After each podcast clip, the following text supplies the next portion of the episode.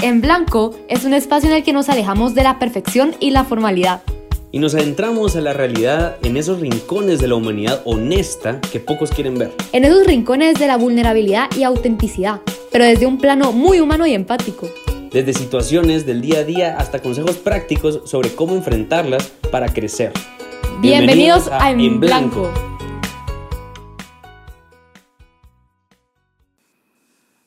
Hola, hola gente, ¿qué tal? ¿Cómo están amigos? Bienvenidos a este nuevo podcast. A este nuevo podcast número, ¿qué es? Diecisiete. 17. Muy bien. 17 años. Es callada, Es tímida es inocente. y a veces tiene la mirada Le tomo la mano. y siente algo extraño. no, hombre. Bueno, pues bienvenidos a este nuevo podcast. Eh, qué gusto que estén escuchando, qué gusto que sigan aquí con nosotros.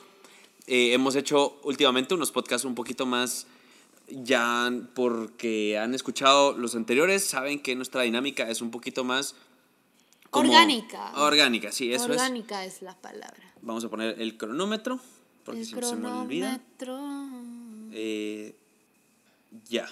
Ok. Entonces, ajá, entonces al final pues se han dado cuenta que llevamos tres podcasts, porque casi que desde el 14 empezamos a hacerlo de esta forma, Implementar esta nueva forma de... de hacer el podcast.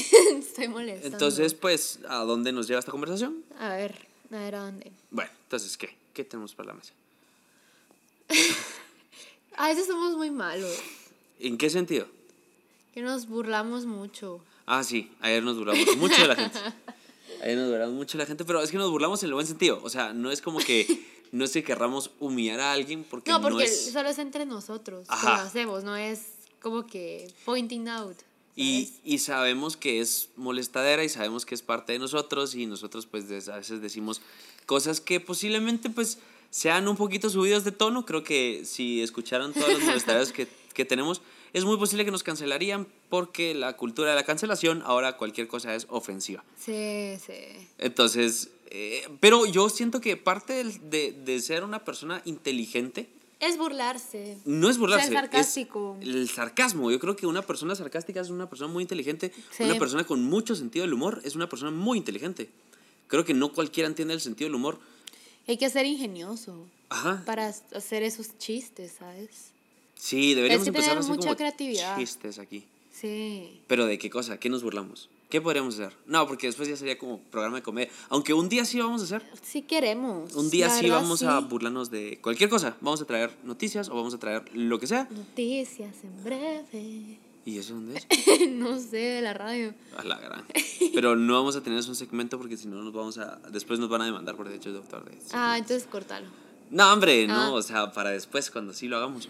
Ah, ¿qué cosa? Las noticias. Vamos a poner música. Ah, pero no vamos a decir noticias. No, hombre, noticias no. Ya hay muchas cosas feas en las noticias. Cada vez va a ser peor. Cada vez más hay más muertes, hay más enfermedades. Cada vez como que le ponen atención más a lo negativo que a lo positivo. Y no es por, no es por, uy, tenés que ser positivo, güey. O sea, No, cancelado, pero cancelado. Te hacen sentir como que si el mundo cada vez está peor. ¿Cuándo puede ser que no? Exacto. Cuando vamos mejorando, hay más salud, la economía pues de cierta forma como que va mejorando.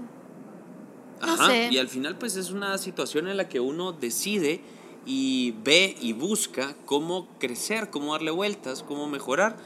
Y eso es parte de esto. O sea, entre más crisis, más oportunidades existen. Pero al mismo tiempo, entre más cultura de, por ejemplo, de cancelación, es más difícil el poder salir adelante porque ya no con cualquier cosa se puede.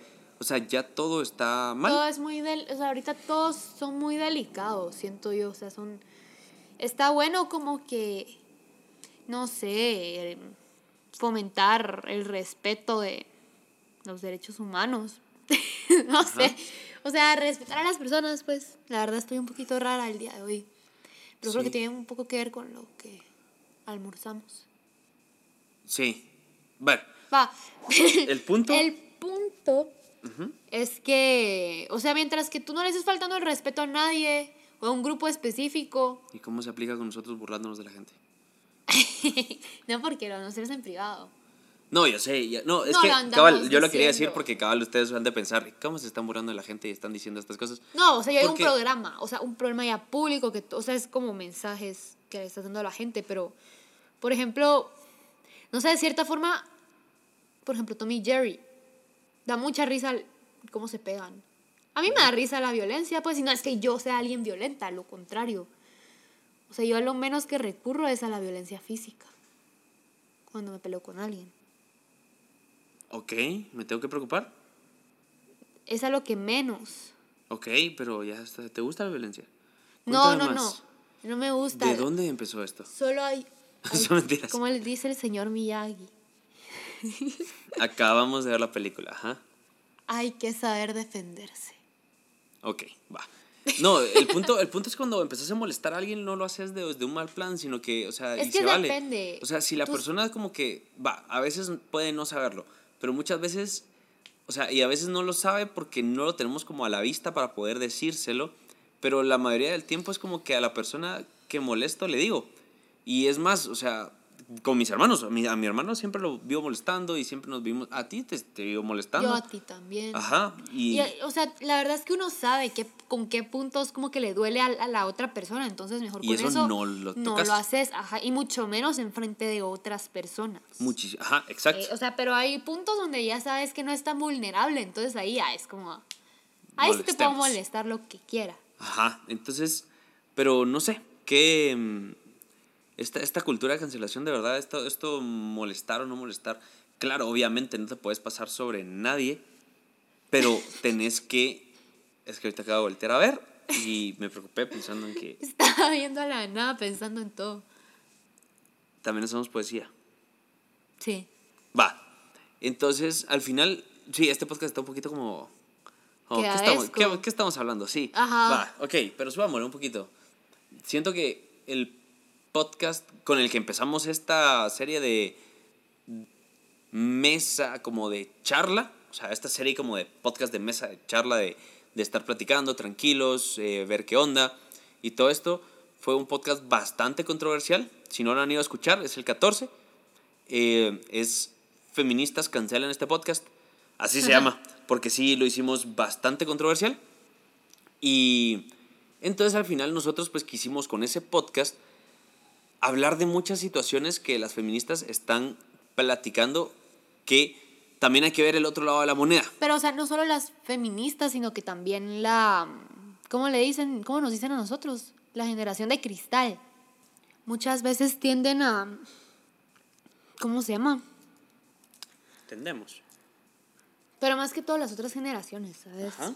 Tienden a decir que somos delicados por todo, que ya no aguantamos como que cualquier crítica o cualquier cosa que esté en contra de nuestras creencias. ¿Tú qué piensas de esto? ¿Crees que es cierto? Sí, pero es que yo creo que sufrieron diferente. O sea, no sufrieron porque realmente no somos víctimas ni victimarios. La vida no es blancos o negros. Pero,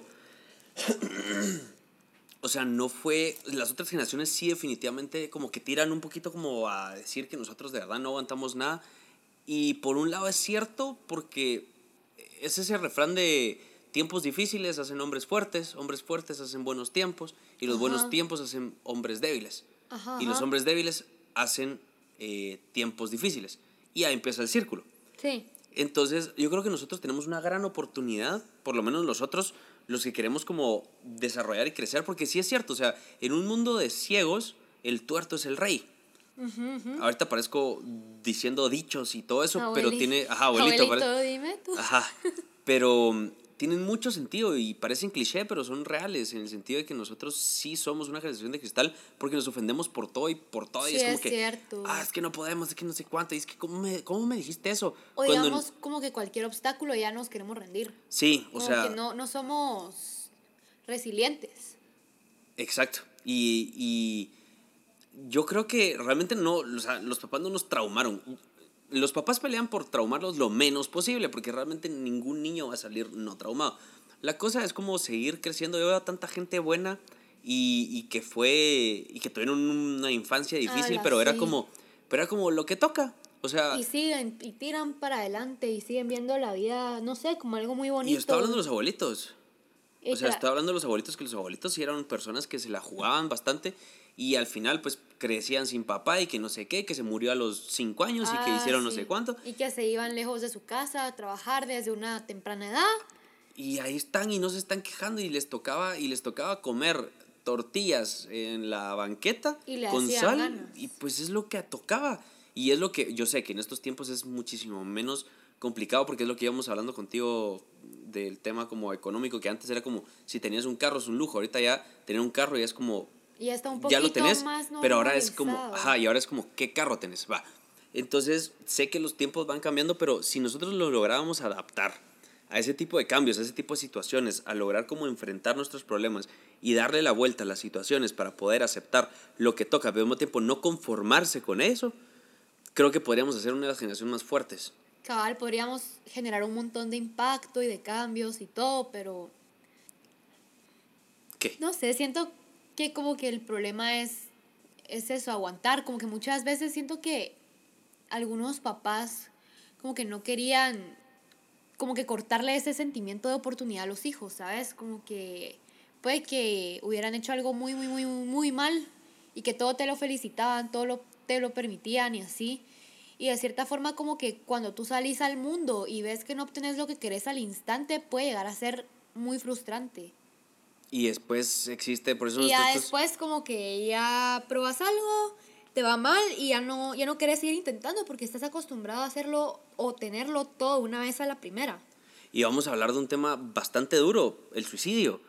Antes la gente se suicidaba cuando de verdad no veía salida al final del túnel y era como Y que... ni así. Y era, ajá, y era como, o sea, tenía que llegar a un nivel de fuerza exterior para que te suicidaras fuertísimo. Sí. Ahorita ya hay, hay una persona y se hizo noticia, creo que pueden buscarlo, de un chavo en Noruega que se suicidó porque no tenía shampoo para lavarse el pelo ese día No, y ese día tenía una, eh, ¿cómo se llama? Una entrevista de trabajo importante. ¿Es en serio? Entonces se suicidó porque no tenía shampoo. No, hombre, y entonces eso ya, se ya- suicidan por Japón, por tener notas malas, la gente se suicida. Que hablamos del sistema educativo. Que ya hablamos del sistema educativo que por tener, pero ajá. Sí, yo creo que muchas veces lo que nos pasa es que tendemos a hacer algo tal vez no tan, tan, tan importante, no tan esencial, algo efímero, por así decirlo. Lo tendemos a hacer algo como si fuera la gran cosa, como si fuera eh, algo de vida o muerte. Yo y, creo que, ajá. y no es así. Yo siento que tenemos que, como que, ay, no sé cómo explicarlo, pero como que hacer un, como un zoom out, ¿sabes? Como que Como que ver que realmente no es tan importante tu problema. Ajá, o sea, como que ponerte a pensar de verdad qué es lo que querés en la vida, qué es lo que has pasado en la vida y todo. Y... ¿Qué pasó? Está poniéndose el gorrito porque parece gnomo. Qué abusivo. Me está diciendo que tengo las orejas grandes. Me voy a poner a llorar, me voy a suicidar ahorita. No, ya, va. Pero, ajá. La cosa es que... Ajá, como que digamos tenemos que entender cuáles son las cosas que de verdad importan y pesan en nuestra vida. O sea, como que las cosas que son valiosas en nuestras vidas deberían de ser un poquito más trascendentales.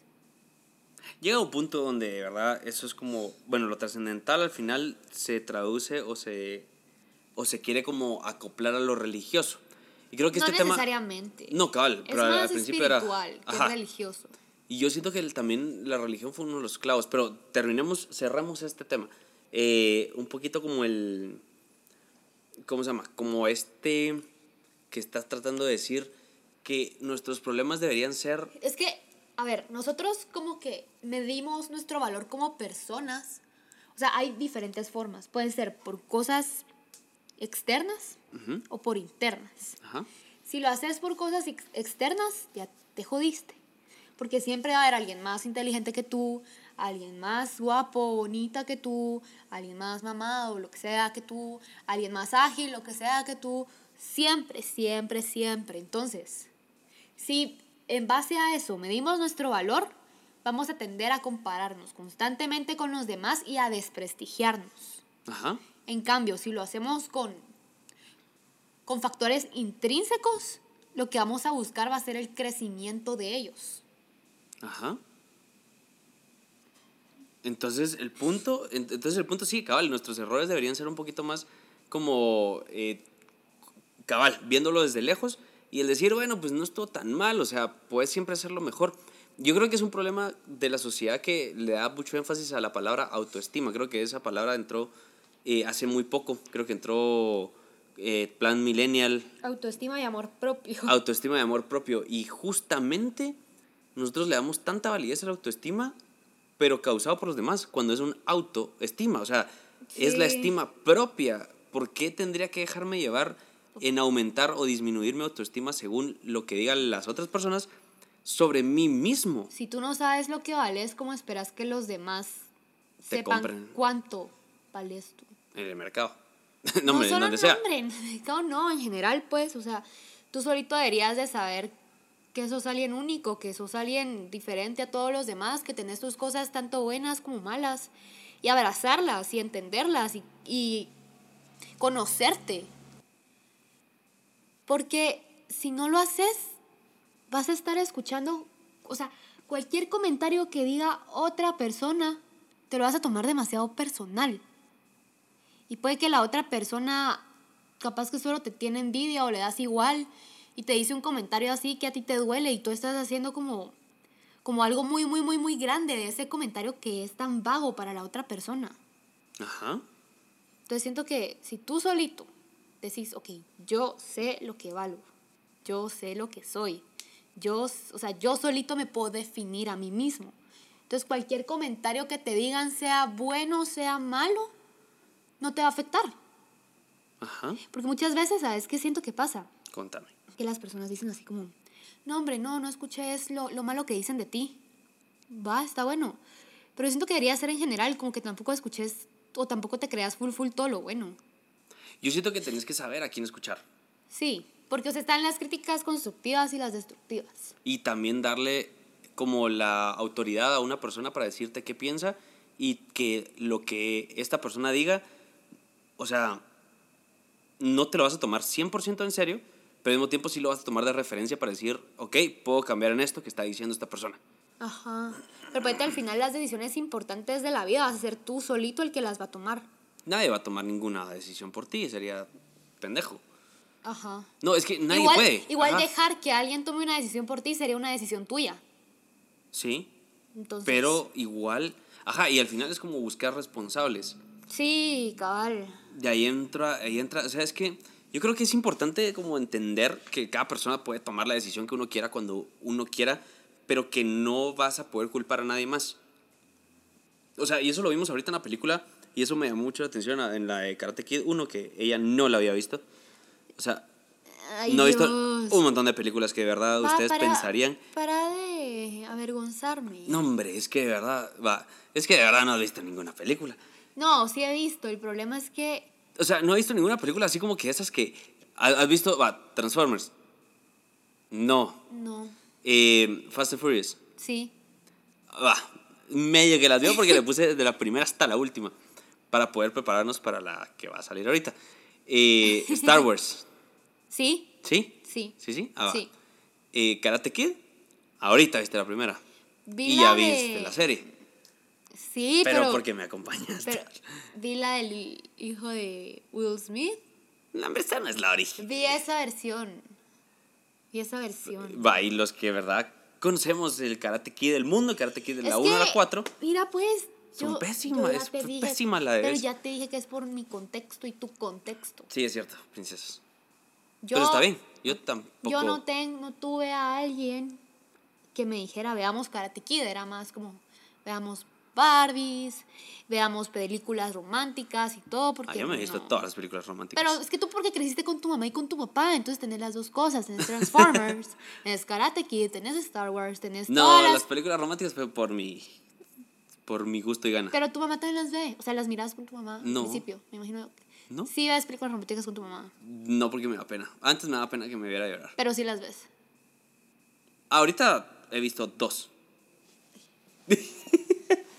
no, pero entonces, mira, pues, entonces, ¿a dónde, dónde, dónde- Ah, sí, va. Entonces, dentro de la película de Karate Kid, decía una parte que el... ¿Cómo se llama? Lawrence le pegó a eh, Daniel y le empezó a echar la culpa a la canche. No sé cómo se llama en la película.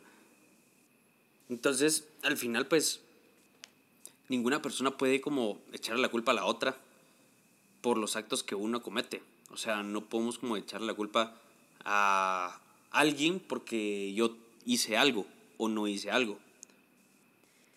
Sí, cabal, estoy súper de acuerdo contigo. O sea, al final la culpa es de uno mismo. O sea, ya, ya hay que dejar de, de culpar a las demás personas por, por las consecuencias de uno y tampoco tenés que responsabilizar a las demás personas. Esto no quiere decir que no puedas pedirle ayuda a alguien más. Ajá. ¿Cómo sí? O sea, que van a haber veces en las que yo sí me tengo que hacer responsable de mis actos y todo, pero no siempre voy a poder yo todo sola. A veces es necesario como que ser humilde y pedirle ayuda a alguien más. Así como, mira, me está yendo la chingada con esto, ¿me puedes ayudar en tal cosa? Siento yo que no está mal eso. El pedir ayuda. Ajá.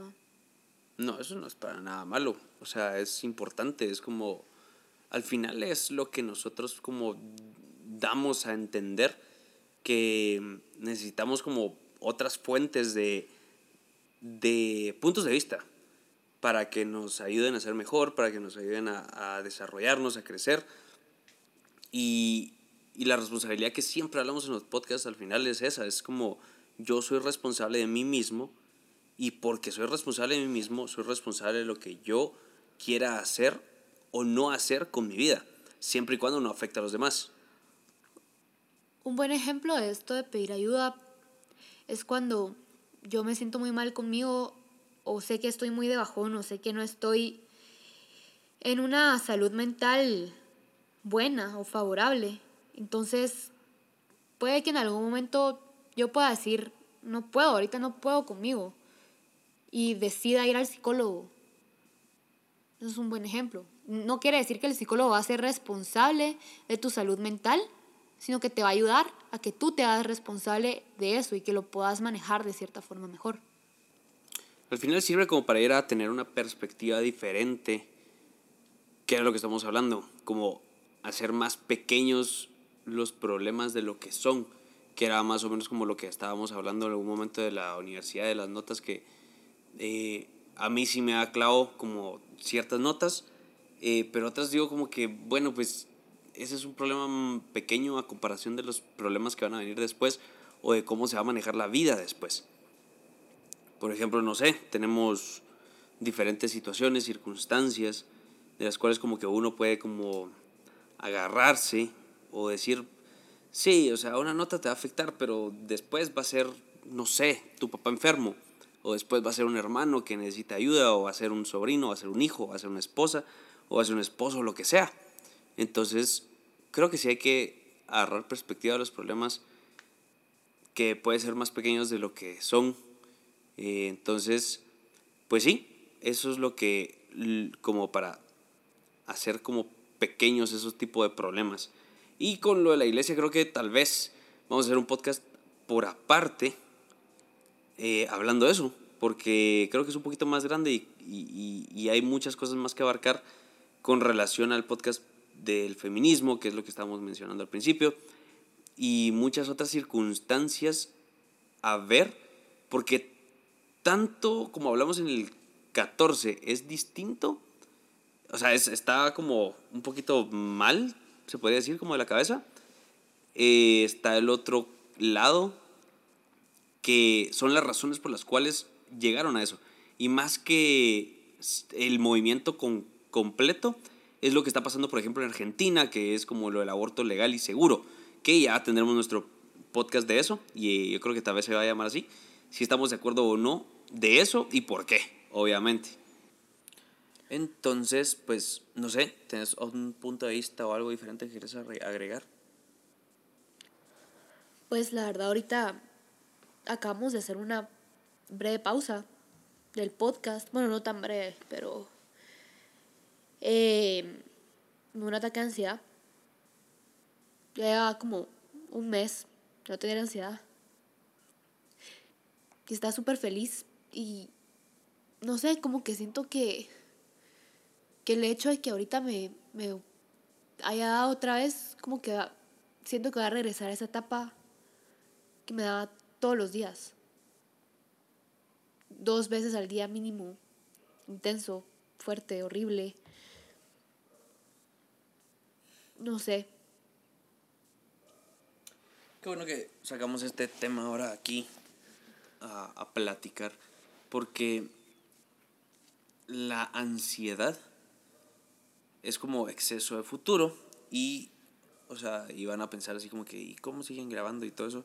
Porque le dije a ella, ¿por qué no sentarnos y hablarlo? Si al final este podcast va a ser como que de algo real, de algo que nosotros querramos como enseñar y mostrar realmente cómo somos, pues entonces sincerándonos, a sincerándonos, eh, la ansiedad sí es algo que de verdad está como latente, es una de las nuevas enfermedades, pero muchas veces la gente como que lo usa de excusa como para sentir o tener ansiedad por muchas cosas que no vienen al caso, o sea, que son bastante superficiales, que son bastante como, es que me da ansiedad no tener el nuevo iPhone. Entonces yo digo que esas sí son unas mamadas, porque realmente ansiedad es cuando ya es algo como muy intrínseco, que es algo muy, muy interno de una persona, que es algo como que de verdad produce mucho miedo. Y yo estaba en un lugar, eh, ahorita les voy a contar un poquito como de mis ataques de ansiedad, porque yo también sufría ansiedad. Eh, o sea, eso, eso no se quita, eso es un poquito como es con lo que uno tiene que vivir, pero la diferencia es que uno encuentra como el sentido a darle sin sentido. Justamente tiene sentido con lo que estamos, mucho sentido, eh, eh, tiene, tiene como bastante que ver con lo que estábamos hablando ahorita al principio, de que hay que minimizar los problemas, hay que hacerlos más pequeños, hay que hacer como una perspectiva, decir, ah, no son tan grandes. Y, y por qué lo digo en ese sentido y un poquito eh, como subidito de tono, porque así es esa fregadera, o sea, no hay que darle como mucha importancia a los ataques de ansiedad en el sentido de que se puede quitar porque ah, no me estoy muriendo. Sí, el único problema es que a veces cuando estás en ese ataque como que lo único que oís es esa voz que te está diciendo lo peor de ti. Entonces, o sea, lo que a mí me ha estado sirviendo es ir desprestigiando esa voz poco a poco. Pero hay un momento en el que simplemente no puedes, no puedes huir. De cierta forma, como que lo que me calma es que un ataque de ansiedad creo que máximo puede durar 15 minutos, algo así. 15 a 20 minutos. Entonces, no es que me vaya a sentir así todo el día, toda la noche, tan seguido, digamos. O sea, no sé, eso como que me calma que se va, a parar la sensación en algún momento y como que tengo que ver qué, qué hago después. O sea, como que encontrar cuáles fueron los detonadores que, que ayudaron a que se provocara esto y meditar también ayuda, hacer ejercicio, o sea, cosas como que antes de la ansiedad y cuando ya sientas que te va a venir la ansiedad, como que pensar que, que esa voz te está diciendo lo peor de ti, como que es mentira, es falso. No sé. O sea, de verdad que en esos momentos me gustaría verme como, como ven otras personas no, no sé, es, es que es horrible y a la, la tembladera es otro, ah, es otro tema. O sea... Yo trato como de hacer un poquito de broma de todo y, y no, o sea, sí trato como de estar presente y ver cómo puedo ayudarte en este sentido, pero también no hay que olvidar que la vida es un chiste eh, en todo buen sentido de la palabra y, y, a veces frego y hablo y digo, ah, mientras estás temblando es como que empieza pero lo hago en un sentido porque yo entiendo perfectamente qué es la ansiedad y creo que los ataques sí me han dado un poquito más grandes, eh, pero cortos. O sea, corto significa que yo antes vivía mucho ansiedad, ya llegó un punto donde pues ya hablé con una persona y me dijo pues hay que medicarte y, y yo la verdad me rehusé a eso. Yo dije, en esos momentos creo que es donde yo me quiebro para decir, soy más fuerte que mi propia cabeza. Sí, yo, creo que llegar a ese punto también te ayuda a, bajarle. Es que, y ahí pueden decir muchos que es como mental y lo que sea, pero... Mm, sí, obviamente hacer mental. Es mental, Pero así como que es un chiste o... pero no. Y no es que esté mal medicarse, la verdad. O sea, si realmente lo sentís necesario, pues, pues dale, pero... Te, yo decidí, la verdad es que me dio un montón bajarle cuando... Porque yo fui a a recibir terapia, terapia con una psicóloga.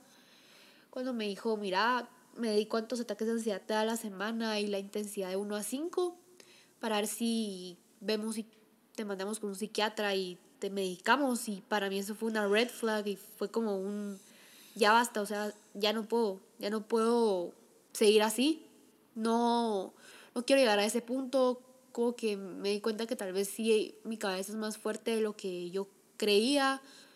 Y muchas veces el problema con el medicamento es que como que puede que te ayuda, pero te puedes volver como adicto dependiente. a él, dependiente de él. Y lo, yo la verdad no, no quiero eso, entonces como que sí, poco a poco se, se fueron disminuyendo los ataques y todo hasta ya no tener, pero no sé, solo se sintió como feo ese bajón de, de, o sea, es como estar en rehab, en rehabilitación. Un poquito. Así como, como cuando tenés una recaída, sentís que ya, que la cagaste en todo.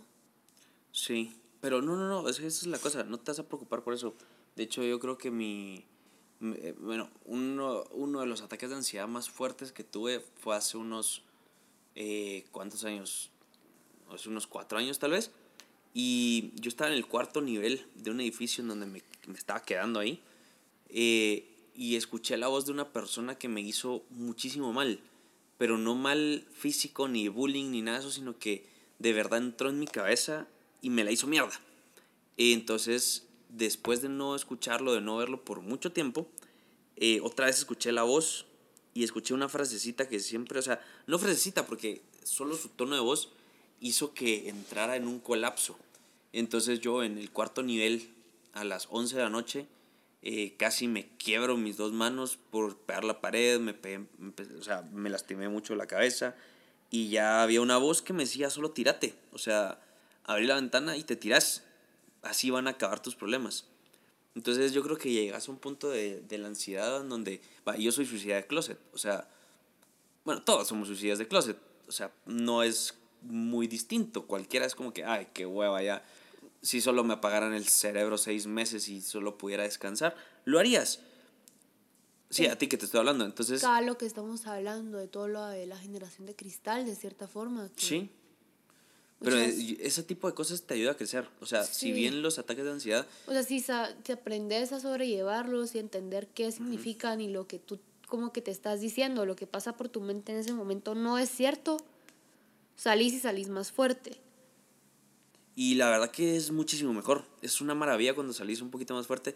El siguiente ataque de ansiedad fue en el 2019, hace dos años también. O sea, dos años sin ataques de ansiedad y volví a caer y no fue como, bueno, y sí me daban bastante seguido. Cuando, sí, en la pandemia, decís tú. Sí. en la cuarentena. Como cuando empezamos a salir y todo, y empezaste a conocer como, sí, sí. Al final como que sí me daban un poquito de ataque de ansiedad, pero al final llega un punto donde decís, siempre hay otro detonante que los para. Y yo creo que es el decir, porque yo sí me considero una persona, o sea, yo a veces tengo un poquito de exceso de autoestima, nada más un poquito. Y mm, eso era un chiste que a veces te tenías que reír tú para bajarle a tu desmadrito y decir, un poquito, nada más un poquito. Me reí en mi mente.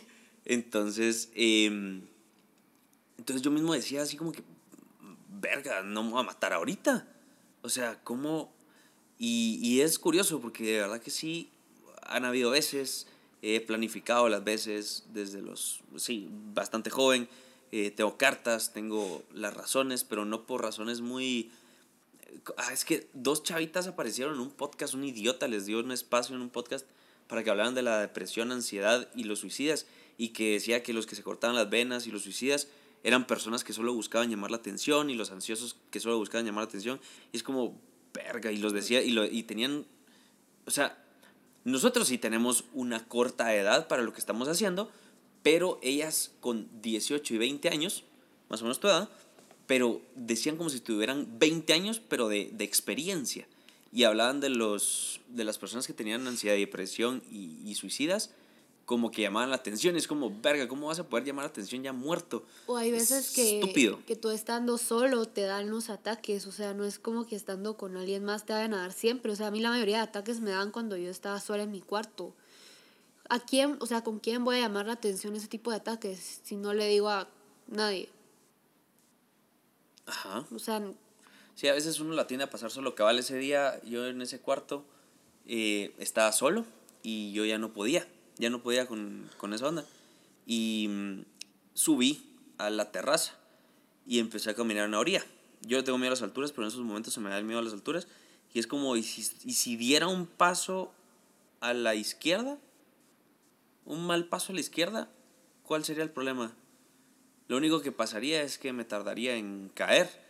Pero quitando eso es como, por, no, no hay que ocultar esto. Por eso le dije aquí a Mili que, ¿por qué no decirlo? Si al final este podcast se trata de eso, se trata de ayudarnos a todos, se trata de mostrarnos como somos. Nosotros también tenemos problemas, pues no es como que siempre estemos bien o estemos así despiertos y ustedes dormidos. O sea, al final creo que son, cada quien tiene ahí sus propios problemas y está bien. Y a veces es necesario vulnerabilizarse también para, no sé, como que siento que te ayuda también a sentirte más fuerte. O sea, yo lo que he estado haciendo también, pues cuando me daba súper seguido mis ataques de ansiedad, es que grababa voice notes. Solo para mí. Las grababa y me escuchaba después. Y cuando me escuchaba a veces decía así como, esto no es cierto, que mentira. Poco a poco, como les digo, así fui desprestigiando esa voz que creo que es lo que a mí principalmente me ayudó y, y no sé, como que poco a poco también empecé a, a ser un poquito más agradecida con lo que tengo, porque creo que eso me faltaba un montón en la cuarentena, igual que Fer, he dejado a un lado todo mi lado espiritual. Estaba desconectada en ese sentido conmigo. Y pues poco a poco empecé a apreciar más lo que tenía, de cosas básicas, así como agradezco que, que tengo brazos, agradezco que puedo ver bien, agradezco que tengo casa, agradezco que tengo comida y te das cuenta que estás en abundancia y que, y que, no sé, de cierta forma puedes salir de esta, pero... Así como que ver bien, ver bien. O sea... no. No, pues, pero... Sí, estamos un poquito ciegos. Ajá. Sí, pero... No sé, es... es... Ay, jola. Es que se está acabando la batería. Y como que se descarga más al ponerlo a cargar esto. Esta compu, sí. Alarán. no, pero ahorita vamos a, a, cambiar eso. Entonces, bueno, sí, solo como para ir cerrando, entonces, en este caso, es eh, como agarrar conciencia, enterarse. A mí lo que me sirve, a ella le sirve grabar voice notes, a mí me sirve escribir. Y luego escribirlo, lo leo. O sea, sí, me gusta, me gusta más escribirlo, pero cada uno lo lleva a su manera. Entonces, si alguna vez has padecido de ataques de ansiedad, pero ataques de ansiedad reales. Sí, no es como que tengo ansiedad porque mi iPhone es azul y yo lo quería blanco, una cosa así. Ajá, sí, no, ansiedad real. Entonces, pues, esto tal vez te pueda servir eh, ese exceso de... Ajá, como conectarte un poquito más con el presente, así como que, bueno, sin colores, eh, que cuatro cosas que puedo ver, tres cosas que puedo probar y más o menos así es la, la, cosa que a mí yo pues nunca lo, lo, hice, pero hay gente que sí le puede funcionar. A mí me gustaba más como ver las cosas, como eh, ser contemplativo a la hora de ver lo que tengo alrededor y escribirlo. A mí me funciona mucho la luna, me funciona mucho la noche, me funciona eh, un cigarrito, me funciona solo quedarme tirado y tener frío y sentir el frío. Eh, sí, a veces sirve también sentirlo. O sea, sentirlo bien. porque siento que entre más lo, lo estás aplazando. Es como querer meter demonios en el baúl para no verlos porque querés pensar que no están, pero igual son una carga que te, que te hacen parar el carro. Sí, es, es mejor sentirlo bien y a esto es a lo que voy con lo de ayuda. O sea, si en ese momento te sentís muy, muy, muy, muy mal, llama a alguien que, en quien confíes mucho y en quien sepas que, que te va a apoyar, a un amigo, a, a, tu novio, a tu psicólogo, a tu papá, a tu mamá, a quien sea que, que creas que va a estar ahí para ti, para, para ayudar, a ayudarte a bajarle. Pues al final cada quien lo maneja de forma diferente, pero eso también puede, puede servir un montón. No avisan, los ataques de ansiedad no avisan, no, no, no es como que, sí, ahorita estamos grabando, pues, todo, nos estamos riendo un poco. Un ataque de ansiedad a las 11 de la mañana del martes, no, no es ah, como que sea. Ah, es que estas idiotas también decían lo mismo. Estas dos chavas como que por favor trata de tener tus ataques de ansiedad en la tarde, así puedes trabajar en el día tranquila y es como, sí, disculpa, el, ajá, cabal, a las 6 de la tarde en punto, ya cuando esté en mi casa, voy a darle permiso a, a tener mi ataque de ansiedad, es una estupidez. Es al final algo que te agarra en el momento y yo creo que si, si lo sentís bien y también te cuestionas como que cuál fue el origen de ese ataque, te va a ayudar a... Entenderlo. Y a seguir adelante. Y estoy seguro que va, míralo como, como una caída cuando intentaste volar. Entonces la siguiente puede ser que te den dos meses. Y después de esos dos meses, la siguiente te va a dar en un año. Y la siguiente te va a dar en seis años. Y así hasta que ya nunca más te va a dar. Levantarse y seguir. Seguir con. No te mentalices tú, Mili, de que te va a volver a dar, de que ahorita ya vas, vas a volver a la racha de, ataques de ansiedad, no. No, ahorita ya que ya me calmé un poco más, ya, ya me estoy dando cuenta de eso, pero durante el ataque, como que sí, sí sentía que, que ese sentimiento nunca se iba a ir. Pero sí, sí. Es como no ver salida y la única salida es la muerte. Qué loco. Sí se termina. O sea, sí hay un momento en el que se termina el ataque y eso no quiere decir que me vaya a dar mañana, pasado, todos los días, como antes. Ya avancé, ya pude, eso significa que, puedo seguir con esto. Pero, pues, yo creo que ya vamos cerrando. Em, gracias por llegar hasta acá, por escucharnos. Espero que también les haya servido, pues, esto que les digo, entender que que nadie es perfecto, que todos pasamos por cosas duras, por momentos así. Eso no significa que hay que algo mal hay en ustedes. Por favor, no se sientan así por más que tengan un ataque de ansiedad o depresión o algo así. Yo creo que todos pasamos por esto. Son más fuertes que ustedes mismos. Es que, es que es la cosa. O sea, cuando se enteran que ustedes, que su cabeza es más fuerte, esa fue la alarma para decir que ya habíamos llegado a los 45 minutos. Em, no sé, la verdad, porque creo que la puse, no, no sé cuánto llevaremos. Em, entonces, bueno, la, la cosa es que son más fuertes que su propia cabeza. Es que eso no saben como que el cerebro, o sea, no conocemos realmente el cerebro. Dice que se conocen más del espacio que del mismo cerebro. Y, y eso yo sí lo creo, porque al final de verdad que somos, o sea, nuestra cabeza es capaz de hacer muchas cosas que nosotros no nos creemos capaces. Y solo es eso, solo es de verdad darse la oportunidad de decir, sí, soy más fuerte que mi propia cabeza cuando me quiere jugar bromas de, de exceso de pasado, que sería la depresión, o exceso de futuro, que sería la ansiedad. Porque empezamos a ver qué pasa a pasar después, qué va a pasar después. Y lo que dijiste tú, entonces como que si tú eres la persona que me tiene más paciencia, qué va a ser de los demás y qué va a ser de mi futuro y qué va a ser de no sé qué, exactamente es eso, el futuro. Y el futuro, pues en algún momento vendrá, pero esperemos estemos listos como para poder enfrentarlo de la mejor forma posible. Y como no hay ganadores ni perdedores, en este sentido, porque, o sea, ¿cómo puedes decir que puedes ganar o puedes perder con algo que es tiempo? Cuando el tiempo es una invención de nosotros para ver el movimiento. Eso es nada más el, el tiempo, el futuro, el pasado y todo. Entonces, no hay ganadores ni perdedores en el, el, futuro, solo está el presente y el futuro es lo que... Como que le pusimos el nombre para determinar aquello que no ha pasado. Eh, pues nada, entonces de verdad muchas gracias por estar aquí, por escucharnos, por poner atención a todo esto. Eh, apoyen a alguna persona que tenga ansiedad, de verdad, es que muchas personas que están padeciendo la ansiedad, no tenemos datos porque fue ahorita de la nada. Y quédense sintonizados porque seguramente van a venir nuevos podcasts, nuevos episodios.